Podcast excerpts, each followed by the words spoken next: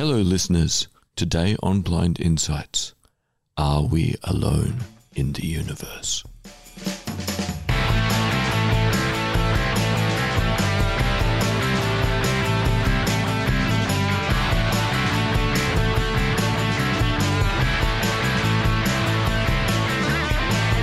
I'm joined by not an alien figure, David Olney. How are you? I'm glad you don't think I'm an alien figure. I can't see, so I often think I am. But I'm just very glad not to be alone. Alien in the sense that you're not other. We're used to you having you here. Oh, okay. Well, that's cool. I like that then. We're also uh, used to having uh, another special guest. Thank you for joining us, Peter Thompson. I, I- I come in peace, guys. Nanu, nanu. And he didn't bring a big egg with him. Is he wearing Oh. suspenders? Am I going to have a little Peter pop out of my stomach? Uh, Yeah, I'm- I'm wondering more like Mork from Ork. Has he got his suspenders Oh, on? I see. No suspenders? no. And no egg. So no Mork from Ork. Right. So Peter also is not an alien. It's lovely to have him back in the studio. Well, apparently, I've come woefully unprepared, but it's a pleasure to be here. What, you don't know about Mork from Ork? no, it, is Wow, I forget how much older I am than you that, guys. is that Robin Williams? Yes, that- uh, Robin Williams yeah. on mainstream TV when his stand-up shows at night were kind of never going to make TV because there was that much drug and sex reference, and then he'd be making this program that was G-rated and on at four thirty in the afternoon. Yeah, and then they realized that they could put him in tons of kids' movies. Yeah, well, it's good as long as he stayed off the drugs and tried not to have sex with the other stars. Yeah. anyway, we're already off topic. How the heck did that happen? Uh, because I did it. it's- well, no, it's a topic that covers uh, well, a a lot of cultural references, but b it's like it is it is a it is simultaneously quite a specific and a broad topic. Like how much it covers so much Mm. of what we think and know. Mm. Okay, listeners, to give you a bit of context, I've been doing a straw poll today, which has helped me clarify the topic for today a bit. And I've just been asking people I encountered on the way to the studio. And it's amazing what I ask people, and they probably think I'm weird, but that's okay. Yeah, are we alone in the universe? And of course, a few people asked the very clever question of, do you mean other sentient beings who can think about that? I'm like, yes. So, really, what we're talking about today is are we alone in the universe or are there other sentient beings who wonder if they are alone in the universe? And the way or the reason I thought about doing today's topic is because I was doing my normal fun thing of looking at my YouTube subscription channel and going between things on guitars and things on handmade knives and things on the news and things about science and having lots of fun learning stuff and being entertained. And then a video popped up that I listened to all about the Apollo 10 mission. And the Apollo 10 mission was the mission where they pretty much practiced and trained for everything that would happen in the Apollo 11 mission, which is where Neil Armstrong actually stepped onto the moon. Apollo 10 was such a similar mission that they deliberately did not fuel the lander properly because they were afraid that if they'd put enough fuel in it, that the astronauts would just go, "What the heck? We might as well land now." When the Apollo 10 mission got to the dark side of the moon, the side where they're getting no radio signals from Earth, suddenly through the headphones between the two modules of the spacecraft, they start hearing closest thing you can probably describe it as is musical notes. Pure clean tones that change pitch. This is a place where there is no radio signal from Earth hitting them. And they have a conversation about, wow, this is weird. Wow, this is creepy. Uh, the minute we're, you know, past the dark side and we're back in radio contact, do we tell Earth? No, we don't tell Earth. Let's not tell Earth. We like flying too much. And when I did a little bit of research, I realized there is an incredible uh, culture being exposed in NASA of lie so you can fly. Don't say what weird things you've encountered. Don't say what weird things have happened on missions. And the more investiga- I investigated, the more I found that astronauts, as they're getting into their, their 80s, their last interview, their last update to their biography, the number who've come out and said they've either looked out the window of the shuttle and there has been a UFO. You know, they've been on a spacewalk, looked across, and you know, there is sort of the, the silhouette of something in a sense looking back at them out of the darkness. And it seems to be just accepted by them that we may or may not know what is out there, but something is definitely out there that is interested in us as we would be in them if we could go further than the moon. Mm. So, gentlemen, where where do you sit on the are we alone in the universe, or are there potentially other sentient beings wondering if they are alone? Go for it, Peter. Oh boy. Well, you know, this is the big question, isn't it? Um, you know, we've been asking it since we've been looking up at the sky. Um, I think it's almost undoubtable that there's a huge amount of life in the universe.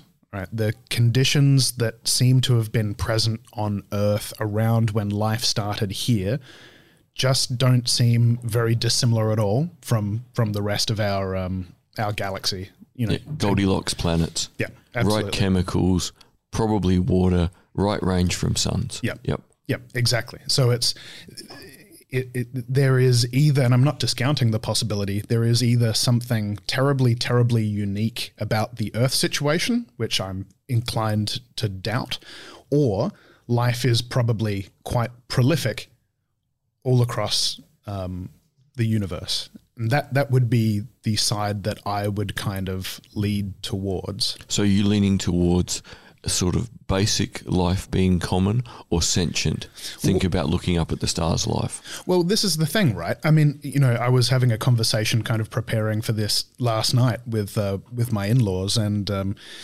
and we got into the into the question of what successful life is, and I was taking the position that I would call on an, on Earth, I would call bacterial life the most successful. I would call um, insectoid life the most successful because it's by far more resilient. It's uh, there's more of it in terms of biomass and pure volume. Um, and I said resilient, right? So it's it- you know it- you want to talk about the pinnacle of evolution. I would be um, I would be skeptical to call us the pinnacle of evolution. No, we're sentient. We look up at the stars. Mm, But if we we're talking about efficiency of life, we're profoundly inefficient. Right. Yeah, I mean, look at uh, I think dragonflies have like a ninety four percent success ratio in hunting prey, as opposed to like the 50 60 percent you get in like a tiger. So we Yeah. think about these things all kind of differently. Yeah, we, like we like the tiger because it looks amazing. Yeah. well, we like dragonflies too, but normally the tiger is seen as the cooler critter. Yeah, well, you would think it would. I guess it has a, a perception of being a a, a, a more uh, a successful predator. It's alpha. We don't realize a dragonfly is alpha in its ecosystem. Mm. Okay, so we- we've already got an interesting distinction there of well, there's probably a heap of life out there, but whether it looks up at the stars and wonders if anyone else is looking up, thinking about, I wonder if anyone else is out there thinking like we're thinking, is kind of secondary. You know, life could be all over the joint. What about you, Tim? Where are you? Where do you sort of sit on this generally? That revelation is completely new to me, and I I like the sound of it.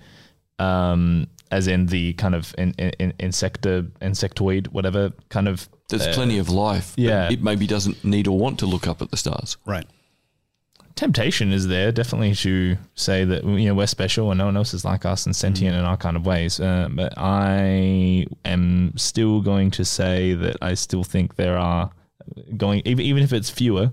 Even if even uh, I still think that there would be examples of more sentient life looking up at the stars and wondering what the hell what the hell else is out there. But it's weird because like I guess the universe is expanding, right? So The gaps are getting bigger between places. Yeah. yeah, like it, it, how, how how many new life forms are. It, it it's kind of weird because I guess time is relative, right? Or was that pro- disproven?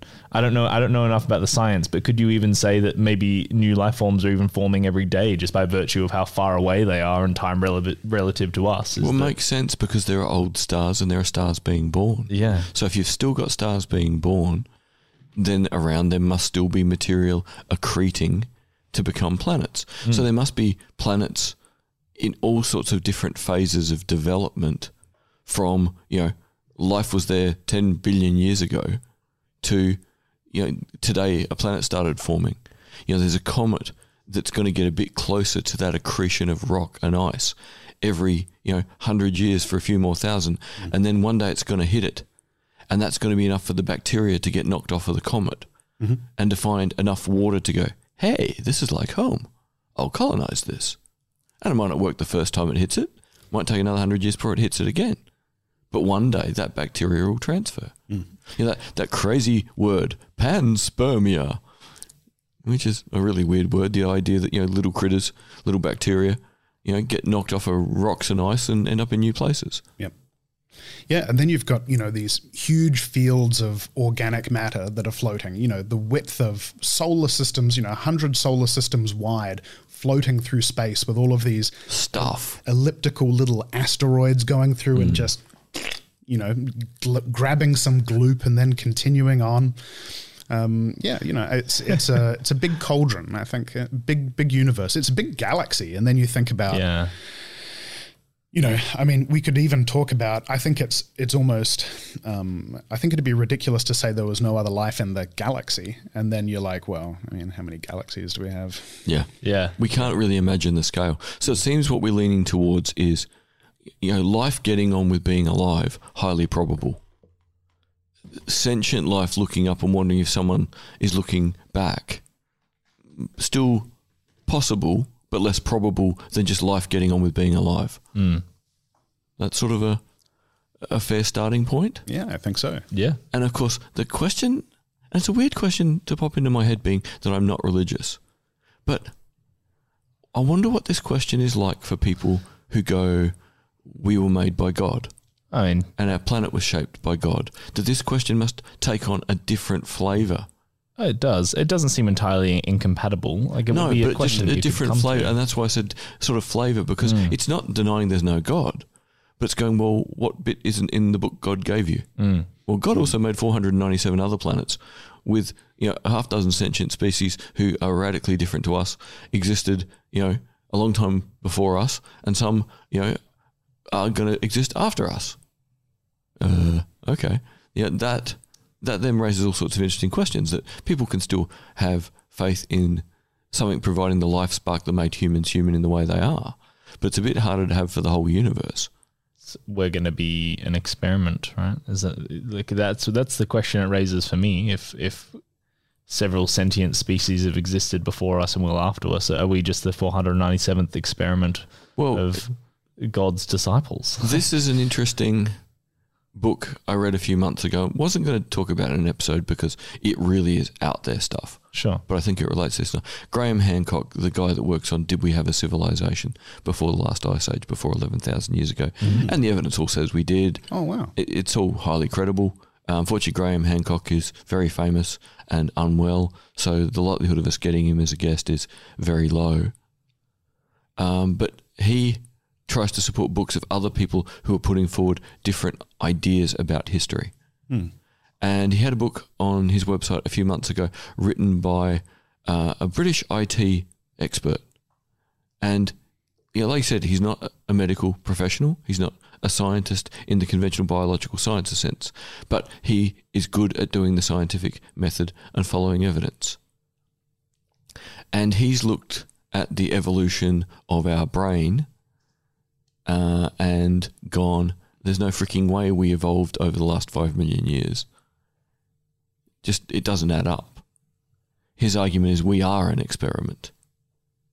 Mm. And his argument for it is really interesting that if you look at most other species, their brain evolves incredibly slowly. Mhm. Because if something goes wrong, and we got to remember, evolution is random. So Uh, if one, ra- oh, sorry, Tim, jump in. Unless it's interfered with by Precisely. uh, outer space and that's that, that's his implication is that Mm. what he's arguing in the book is that if you look at the rate our brain case was developing at, the size of our brain was evolving incredibly slowly. Like, yes, it was getting better, but the point is, when something goes wrong with a brain, what tends to happen is spontaneous abortion of the fetus, or you're born brain dead.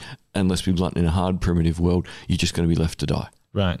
So if the brain goes wrong, you die, which means most you know slight changes aren't going to you know result in good outcomes. But it, so it's the like uh, the irreducible complexity argument, right? Is Something what's, like that, yeah. Mm. That it's so easy for it to cascade and go wrong. Mm. And yet he goes, okay, if you look at the rate that we went from the last known brain case of our nearest ancestor, Mm. ancestor, to leaping to modern Homo sapien, it's just all too fast. Hmm. He says essentially between a million years ago and 100,000 years ago, we have done more brain development in you know 900,000 years than we've done in the previous 5 million.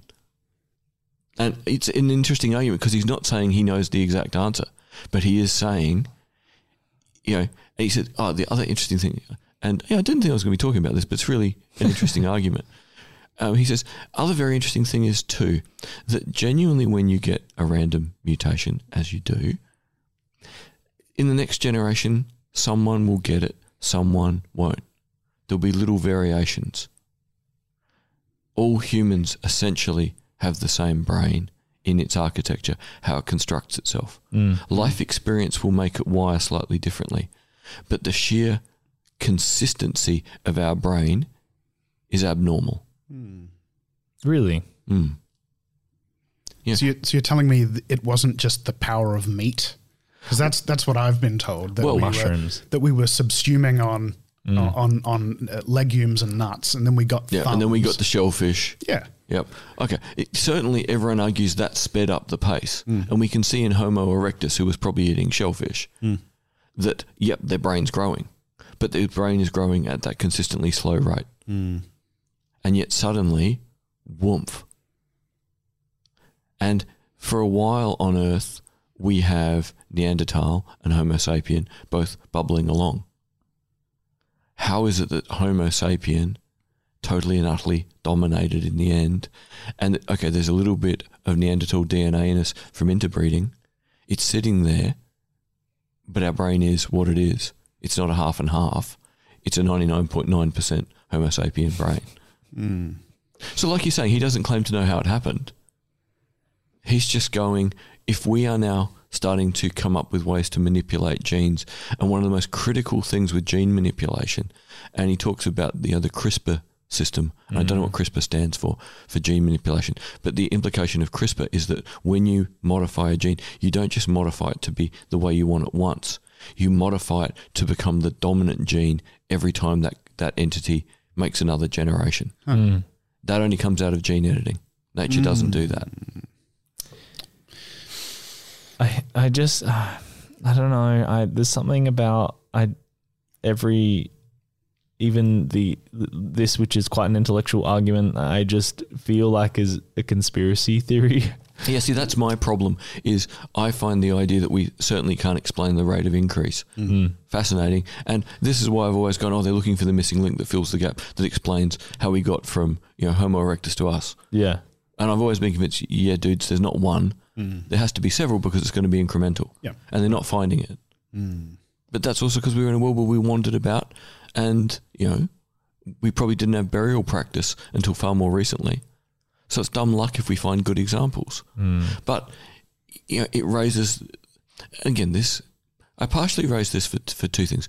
You know, first, if it's a question of you have faith that, you know, we are sort of the consequence of someone's plan, Mm.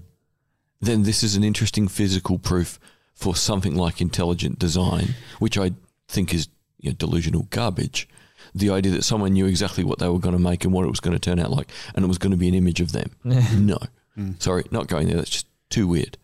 But on the other hand, if there is sentience in the universe and it's a long way ahead of us, how would we feel about the idea that they looked at this planet and went, this place is amazing? It's in what we understand as the Goldilocks zone. Hmm. These upright ape improvement critters are doing pretty good, but there's no guarantee they'll get to that next level of evolving to the point where they will look up and wonder if we're looking down at them. How about we don't define them, i.e., the end point, but we give them enough of an advantage to speed it up? Well, you know, this this is an interesting thing. I mean, we've almost got a horseshoe here, haven't we? We start with intelligent design. You know, like Yeah. uh, God made the dinosaurs to trick us, but it was actually four thousand years ago. You know, and it was just so we could have Bronto burgers. Yeah, right. Come on, it's the Flintstones, dude. Yeah, sure. and now we're and now we're going back on the other side of the horseshoe to kind of magic spaceman did it. Yeah. But but it's interesting because the two the two ideas are Parallel in a scary way. similar. Yeah, you know, there's um I'm a big fan of um of Jordan Peterson and Yeah. and one of the most interesting ideas that I've seen him present is his rationalization for God. Um, kind of saying, well, okay, we, we're sitting around and let's talk about how we can make the world a good place. And everyone will say, reasonable people will say cooperation, um, analysis, conversation, the um, switching of information, deriving the truth, and and you know, and all of this will ultimately lead. You know, all of this has ultimately led to a world where cooperation is increasingly more valued and more important and more lauded uh, than conflict or or um, other kind of um, approaches.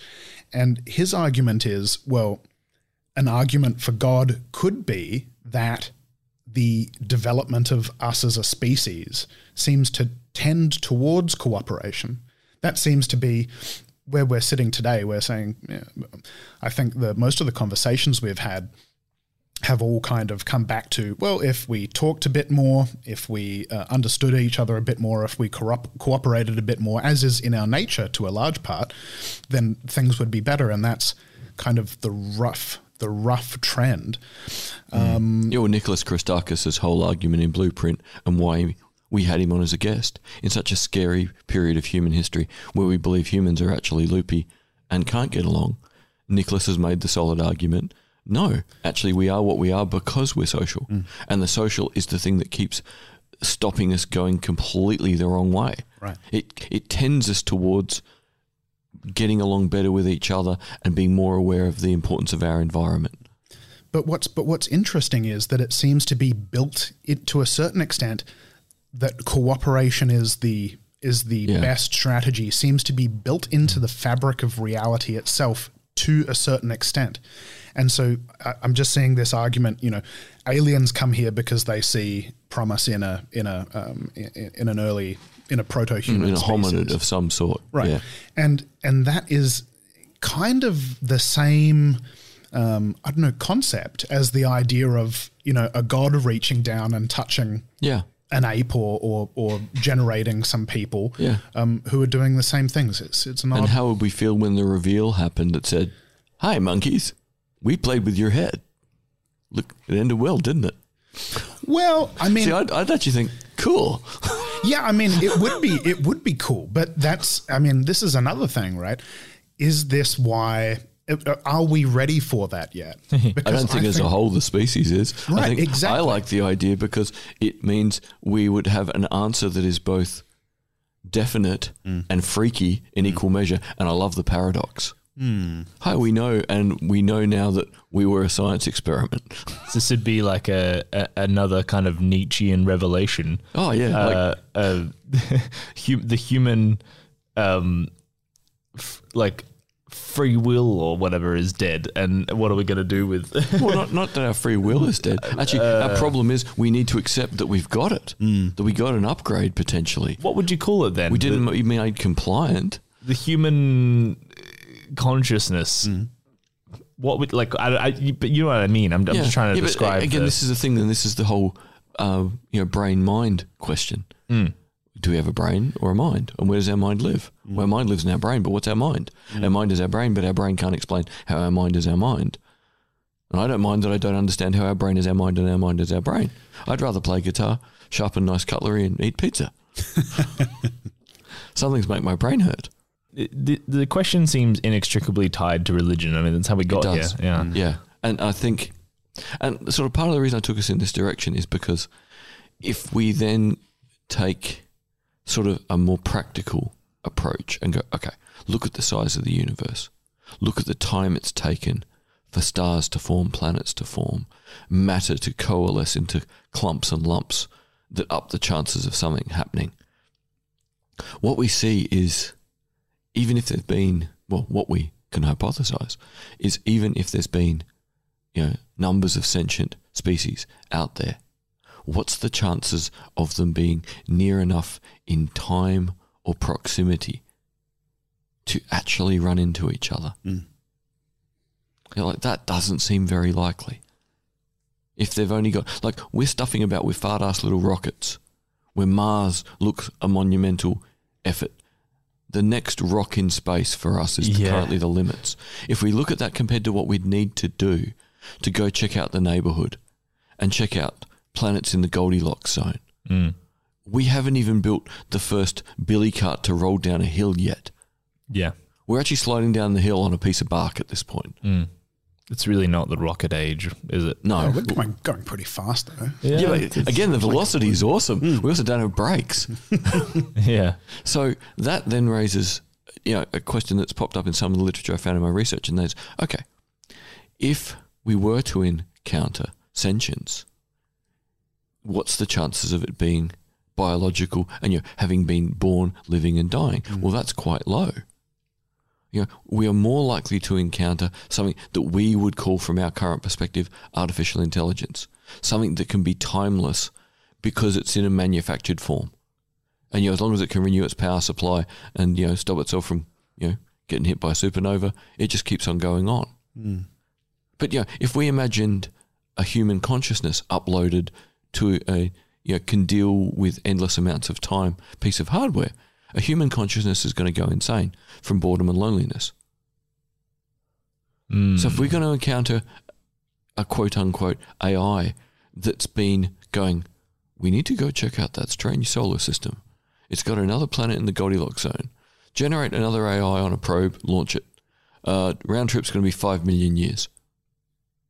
How loopy is AI going to be? So it can't be an AI like us. if it cares, Yeah, yeah. but and that's an that's another interesting point when we're talking about these. You know, uh, discard the question whether or not there's any life in the universe at all. Discard the question whether or not it's sentient. What form does that sentience take? And that and that's kind of why I picked up on the on the religious or on the yeah. or on the kind of the nature of the universe lending itself towards cooperation between entities to try and nail down what type of entities we would have. Because you know the, the traditional uh, biological, the traditional evolutionary um, explanation, even if we were getting sentient species, kind of would suggest some kind of randomness. So maybe they're they're very um, uh, very capricious or very angry or or perhaps overly peaceful compared to us. you like know? us, their evolutionary path based on where they were Right. and what their environment gave them. You know, they could have come from somewhere lush and green, and they're plant eaters, Yep. and war is pointless because it takes twelve hours a day to chew enough food. right. Th- They could essentially be like hippie Buddhist aliens. That stopped everything. Yeah, I, I I'm gonna get some of that space ganja. Okay, I, I, sorry, I, I will, I will bring this back around, and I apologize for the listeners and everyone for uh, how far back I'm now reaching to come back to what we're actually talking about now, Do it, which is. AI. Go But for it. uh, it, at the end of that kind of religious conversation, it was an interesting point that we came to where, you know, uh, I guess there is this high probability or that there is life out there, and you know, we're judging these things through the perspective of modern science, and uh, like God or like whatever kind of religious entity that you believe in, it's not something that you can see. We don't, we can't see the life out there. We can't even see the expansion of the universe. What we can see, what we can touch, and what we have firsthand experience with is as limited in this area of science as it is with religion. And it's interesting how. Um, you may have people who reject the other side for the exact reasons that the, the, their opponents would do in, in the sense yeah. that Yeah. yeah like you know we can't see God why would you believe in Yeah, him you can't see aliens. Why would you believe in them? yeah There's this weird kind of thing that's happened at the moment, um, and I've seen a lot of lot of kind of observation on it. That kind of, it's not science. It's kind of like scientism. Yes. Yeah. You know, you have Yeah. somebody be like, um, "Oh, you've got to do this because of science," and it's like, Yeah. "Well, what do you mean by that?" And it's Yeah. like, "I read an article." Science is a method. It's a way of going, how do we prove this is the best answer we got? But also, the big bit people forget with science, it's going, have we got a new version? Mm. And if we do, get rid of conventional wisdom. And even science, we see so many fields. Mm. If a conventional wisdom is not changed quickly, it becomes too strong. Mm. So, you know, we're not real good at grabbing the new. We're good at grabbing the new shiny toy.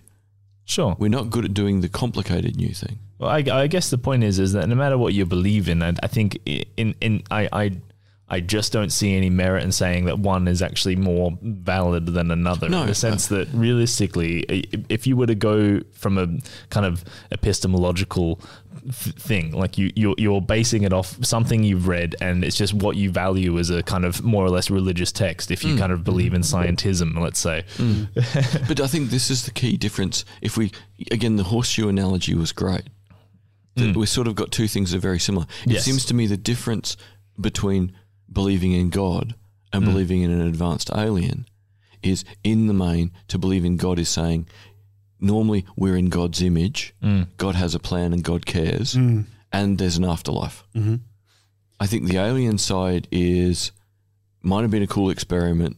They may not still be around, and they really don't care, and they're not guaranteeing us an afterlife. Yeah. Right? I suppose the And I like version two a lot better because I get more autonomy. Oh, totally. Well, but I mean, version one came from a time, you know. Uh, Everything was whoa. How does that work? yeah, exactly. You know, it, religion was back, you know, uh, thousands of years ago. It was law, and it was uh, it was science, and it was Run society, epistemology. explain the world, control the peeps. Mm, yeah, Everything rolled into one. I mean, those things are all valuable. Like, Yep. okay, so we and we, we can we've talked about that at length. Point is that, uh, and I sorry, I don't want to. I'm sorry to shut that off. I want to come back to the AI thing No, do it. because we're talking about whether it has consciousness in in the same way that like, we do, which is. You know, uh, I had a philosopher explain this to me recently on another podcast that AI has the power to reckon, but it does not have the power to judge because it doesn't care about anything. Yeah. Um, Whereas I think the thing that gets sent out into space to make first contact, Hmm. You probably can't just reckon. How could that be a first envoy?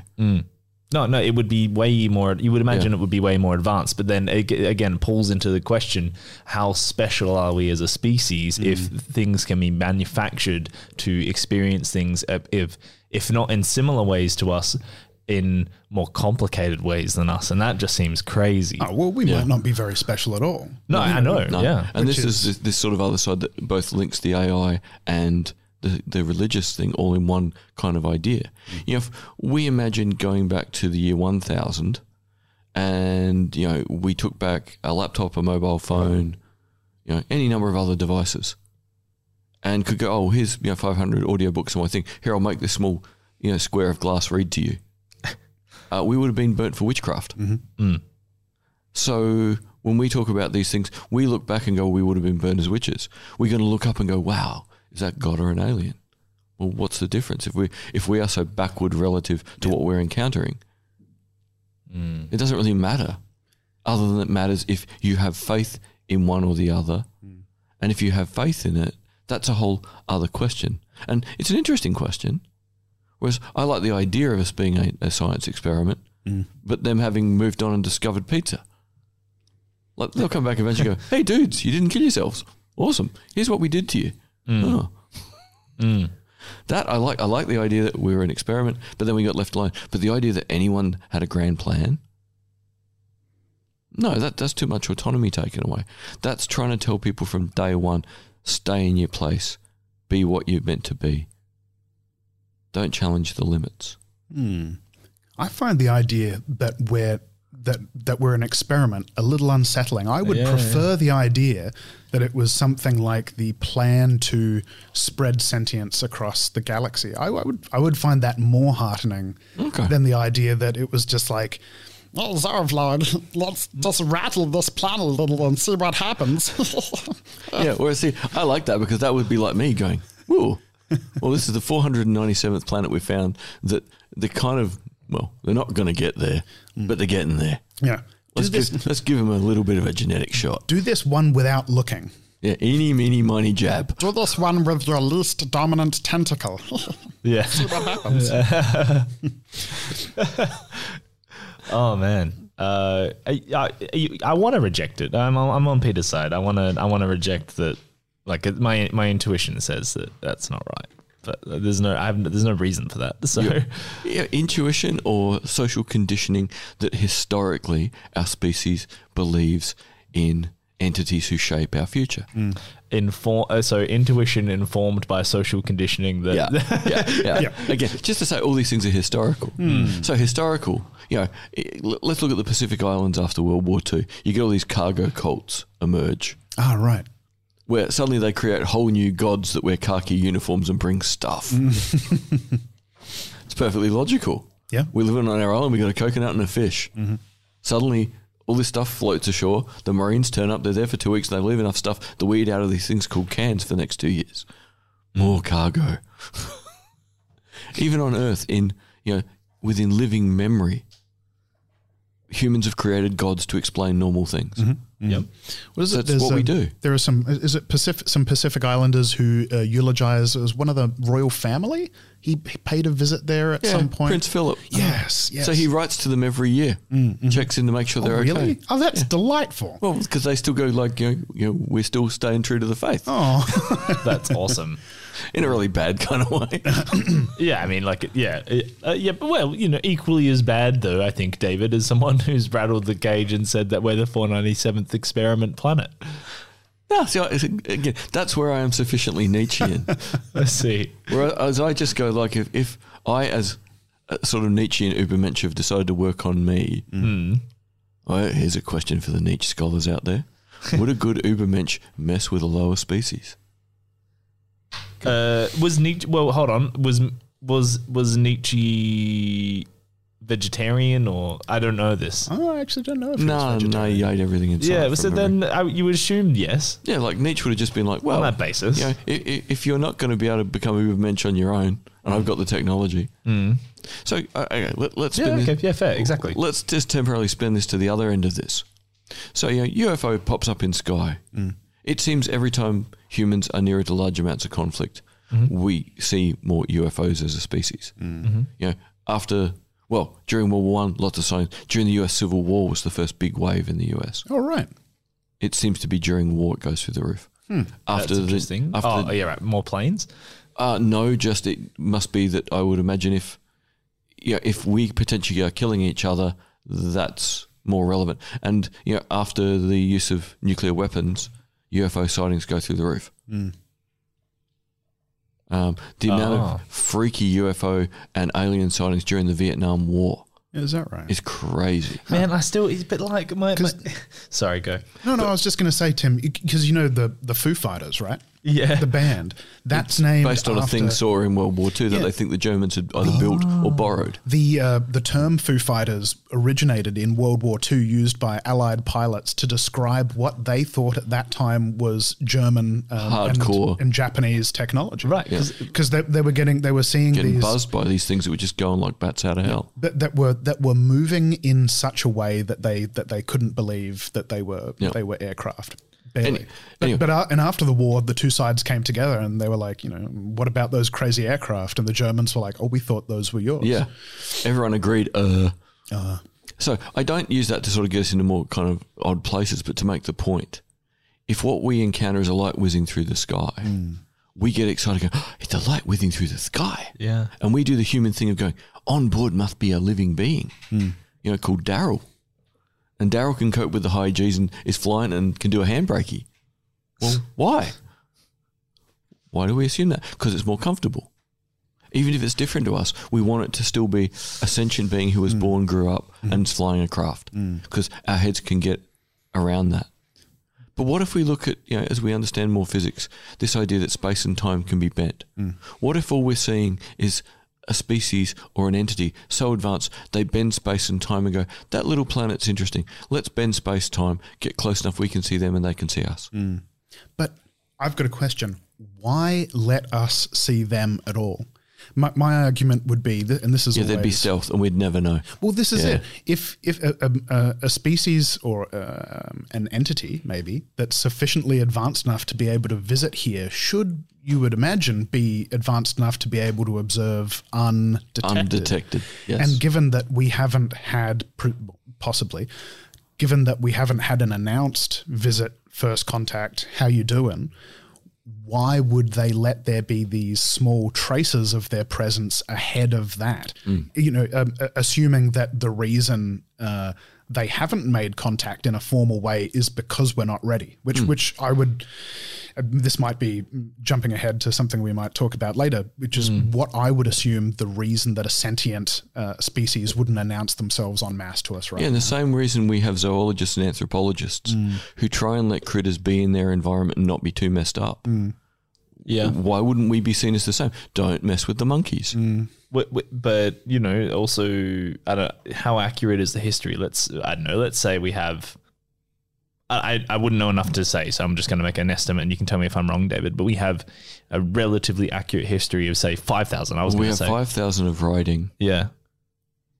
You know, well, it might be slightly longer now, but it's still no more than 10,000. Okay, no more than ten thousand. So really, you know, that's well, okay. No, I've got to bring Graham Hancock back in. Okay. because it appears before the younger Dryas, we had a civilization all through the Americas, and the more they look in the Amazon, the more they're finding the remains of it, oh, and it's all older. The more and more they map the Amazon, the more they find the remains of cities. But that's that's how accurate would you say that?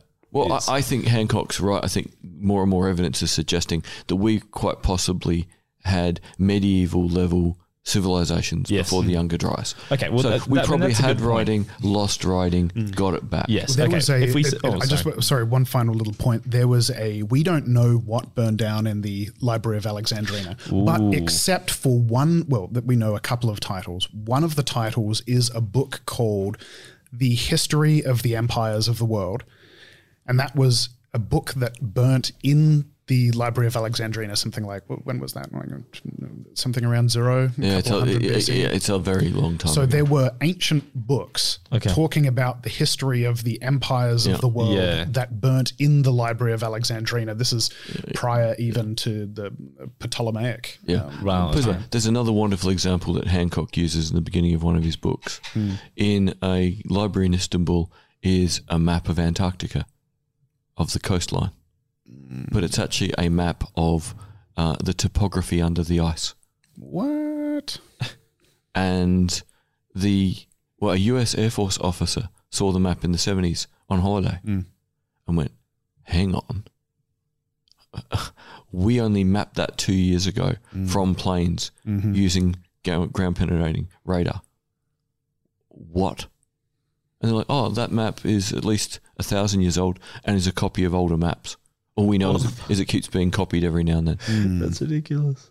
And that, that, that, you know, puts it back at, I think, you know, his estimate is at least 25,000 years ago Oh, man. that you would have been able to map it. You know, I, I didn't think that this was going to go this way when I got up this morning, but I think we're dangerously close to like History Channel at nighttime. Yeah, right now. yeah. We're, but- we're, we're seconds away from ancient aliens, and I'm kind of excited. Well, and uh, again, this is sort of where half of Hancock's work's amazing, and the other half is worrisome, because on looking at the evidence of things being incorrectly dated. So the best example of this is Göbekli Tepe in Turkey. The German archaeologists running the site, who were doing well within conventional archaeology, were accepted by conventional universities, dated it to 5,000 years, because we couldn't possibly have been smart enough to build anything like it before then. Hancock went in and went, look at the way that star is being represented, look at the way that cluster of stars is being represented, look at um, the angles there between where the sun and the moon are meant to be, all these kind of astronomical things. He says, based on proper evidence, this place is at least 11,000 years old. Anyway, the Germans threw him off the site. the minute the senior German archaeologist running the site died, the Germans re uh, aged it at 11,000 years. All it took was the right person to die to change the conventional wisdom. So I'd say one of the biggest problems, and you know, I, I didn't mean for today to go into borderline conspiracy theory, but That's interesting. a big part of what we're battling to try and make sense of these issues is overcoming the conventional wisdom and cognitive dissonance of growing up in residual monotheistic cultures that used you know, religion to control society. Mm. So trying to make sense, we can't even make sense of what happened before the Younger Dryas. The fact that there's plenty of evidence of far more advanced societies in North America and South America than we expected. Yeah. So one of the most wonderful bits of evidence to come out recently is under Bor- what's the wonderful uh, almost step pyramid in Java called Borobudur? Oh, uh, mm, no idea. Can't remember. what it was. Anyway, it's Buddhist, Yeah. dated at a couple of thousand years. Well, they decided to do some core samples under it, and it's volcanic soil, so they went quite deep. Um, hit shaped stone. Uh, found bits of charcoal in and on the shaped stone. Dated that to twenty five thousand years. Wow. Uh, that's when the imams of Jakarta had a freak out and told Joko Widodo, "No more archaeology. That's the end of being a study of the site Oh properly. Why, man. why was that? Sorry, I'm. I'm Well, it's I'm a complete threat to a modern monotheism. Ah, ah, uh-huh, uh-huh. Yep. unacceptable suggests that Borobudur had been built on it because even 2,000 years ago we had enough stories to know that place was way more important Wow. and from a, a far earlier period. Um, but, you know, even if we were doing well before 11,000 years ago, and, you know, the, the evidence is pretty credible, then Hancock veers off into, yeah, but how do we build some of these amazing things where you can't get a piece of cigarette paper b- between the rocks? Oh, it must have been aliens, or it mm-hmm. must have been some skill we've lost. Mm. Mm. Well, no. How about we just talk about what we know? These things are older than three to 5,000 years at most. They're more like 11 to 20,000 years. And how about we just say, we know that they're older. We know humans were painting them, living near them, working near them even if we can't explain how the humans built it, why can't we just go with give thing a proper date, even if we can't explain how it was built? Yep. Why do we mm. always need a complete answer? And again, the, the way we're talking about this thing today, are we potentially randomly ordered as an experiment or randomly altered with design? Mm. Discomfort comes from incomplete answers. Yep. And the biggest thing about this question of, you know, alien or God, which is it, is the discomfort of not knowing.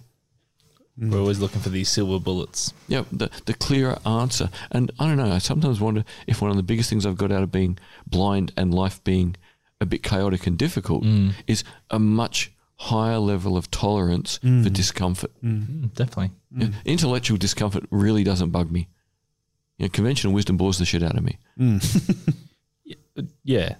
Hey, look, I, I mean, if we, I want to circle back to some probabilities, and if let's say, let's go with writing because that's, I think that's what people would take as evidence. If we've got accurate history of five and a half thousand years or five thousand years, ish, whatever it is, yeah. yeah. Then what is necessarily the probability that we would have been visited in that time? Because that, in I guess in in uh, in our space time is actually quite a short period. So Yeah. you know we're saying you know, there's no evidence that they've come and visited us, and No. you know they've never revealed themselves. Yeah, okay, in the last five and a half thousand years or whatever, but prior to that, maybe twenty five thousand years ago, they Yep. had so you know And it- what if at the 11,000 year point when the younger Dryas, you know, the comet hit yeah the northern US, we actually knew that there were far more advanced species and we called them God. Yep. But gods did visit. yeah See, uh, you know, one of the most amazing carvings in South America, and people like you know, um, von Daniken, you know, the guy who believes in ancient aliens visiting Earth. You know, it's one of the ones he gets all excited about. It essentially looks like a humanoid wearing a space helmet, sitting in a chair using joysticks and pedals under his feet, like he's flying a craft. Yep. Why the hell would you carve that? Why would you carve a humanoid w- wearing a bubble-like helmet and using joysticks and pedals? All right. Where, Devil, where does that come from? Imagination. devil's advocate time. Okay. You've got tens of thousands of drawings by tens of thousands of artists all across the world. One of them looks like something that we that that we that we uh, know, Yeah. and all of the ones that just look like squiggles and are indecipherable don't look like it. Okay, anything. and something to add to this, which is really interesting too. They just found a whole pile of new caves full of ancient paintings in Colombia. Mm. And the amazing thing is they're prehistoric and they're all using perspective properly. Oh, oh, wow. So Cool. once again, it appears we got there with art and then lost it during a stupid phase. Hey, it, I've got something to take up with our benevolent alien overlords. Why didn't you tune down the angry ape a little bit? Because we still gonna- had to deal with wolves, tigers, and lions. Yeah, well, come back, come back. It's But gone maybe it was a one shot deal, man. Like there was only three pizzas in the fridge. I could do with like fifty percent less fight or flight adrenaline. Yeah. I'm going to tell you right at the moment, Under, at least at least until the COVID things are solved. And we I'm a can all- weird critter. I, I kind of like being wired. I'm so used to it. Hmm. I don't know how I'd go being a mellow hippie. Really? Hmm. Oh man, oh, it lobotomized me right up. Uh, but use some, but use. We have the best weird conversations. Turn it it's right just- down. It just, but David somehow seems calm in his wiredness, so it, it just doesn't. It doesn't. Yeah, it's on the inside. You seem like the most relaxed person. I know, ever. literally. Yeah. Yeah, but that's because it's just you, know, you just got to keep the V12 motor on the ability to, to you know, to put the 400 horsepower down. Right. can can we talk uh, Back on track here, uh, for a second Tim's getting us back on track. about the Israeli security dude? Uh, yeah, their space security top dude who said, you know, the aliens have told you know Earth that our population's not ready, but he feels that we are ready. So he said, you know, we're in contact with the Federation regularly. yeah. Yeah, I'm like, yeah, whatevs, dude. Yeah, and then there was the Mexican Air Force that released all of that those videos of uh, of Foo Fighters a couple of years ago. They were just Ah. like, hey, um, yeah, we're sick of it. We're releasing all this footage Yeah. of weird things in the sky. See, it would seem to me that all this footage, if it is of something not from Earth, is of probes that just sit sleepily on the moon and periodically do surveillance, and then you know tight beam home the information. Monkeys still semi-dangerous, haven't killed each other yet. I, seems like a good place to finish. Well, okay, audience, the big lesson of today: get comfortable with being uncomfortable, hmm. and try not to kill each other. Otherwise, we don't find out how this ends. Anyone else want to add something? Because that was a really weird way to end. Yeah, sure. Um, hey, look, if uh, if aliens, if there are any aliens, extraterrestrial entities listening to this, you know, I've studied uh, philosophy and anthropology. You know, uh, Tim and David are brilliant. We're happy to be liaisons, anthropologists, midway people, whatever you need. So if you're if you're in the neighborhood, if you're not too scared of the Rona, then uh, you know, Well, more importantly, if you actually want to interact with us, oh yeah, come on the show. yeah. Yeah. Yeah. Just send a just send a weird radio signal yep, Yeah. through everyone's uh, Yeah. headphones. I'm also available via electronic email. Um, electronic mail, sorry. Electronic email, PIN number. Um, uh, or barcode. yeah, barcode, yeah. Um, Got to keep it alienated. All right. uh, thank you very much for joining us today, Peter. Uh, an absolute pleasure to be back here as always. And thank you very much, David. Thank you, audience. Now remember, keep it alienated. Don't be alienated. Hello, listeners. If you're enjoying our podcast, please subscribe and like our Facebook page. Search for Blind Insights with David Olney. Also, don't forget that we have merchandise. Thank you to the Ozcast Network. Peace out.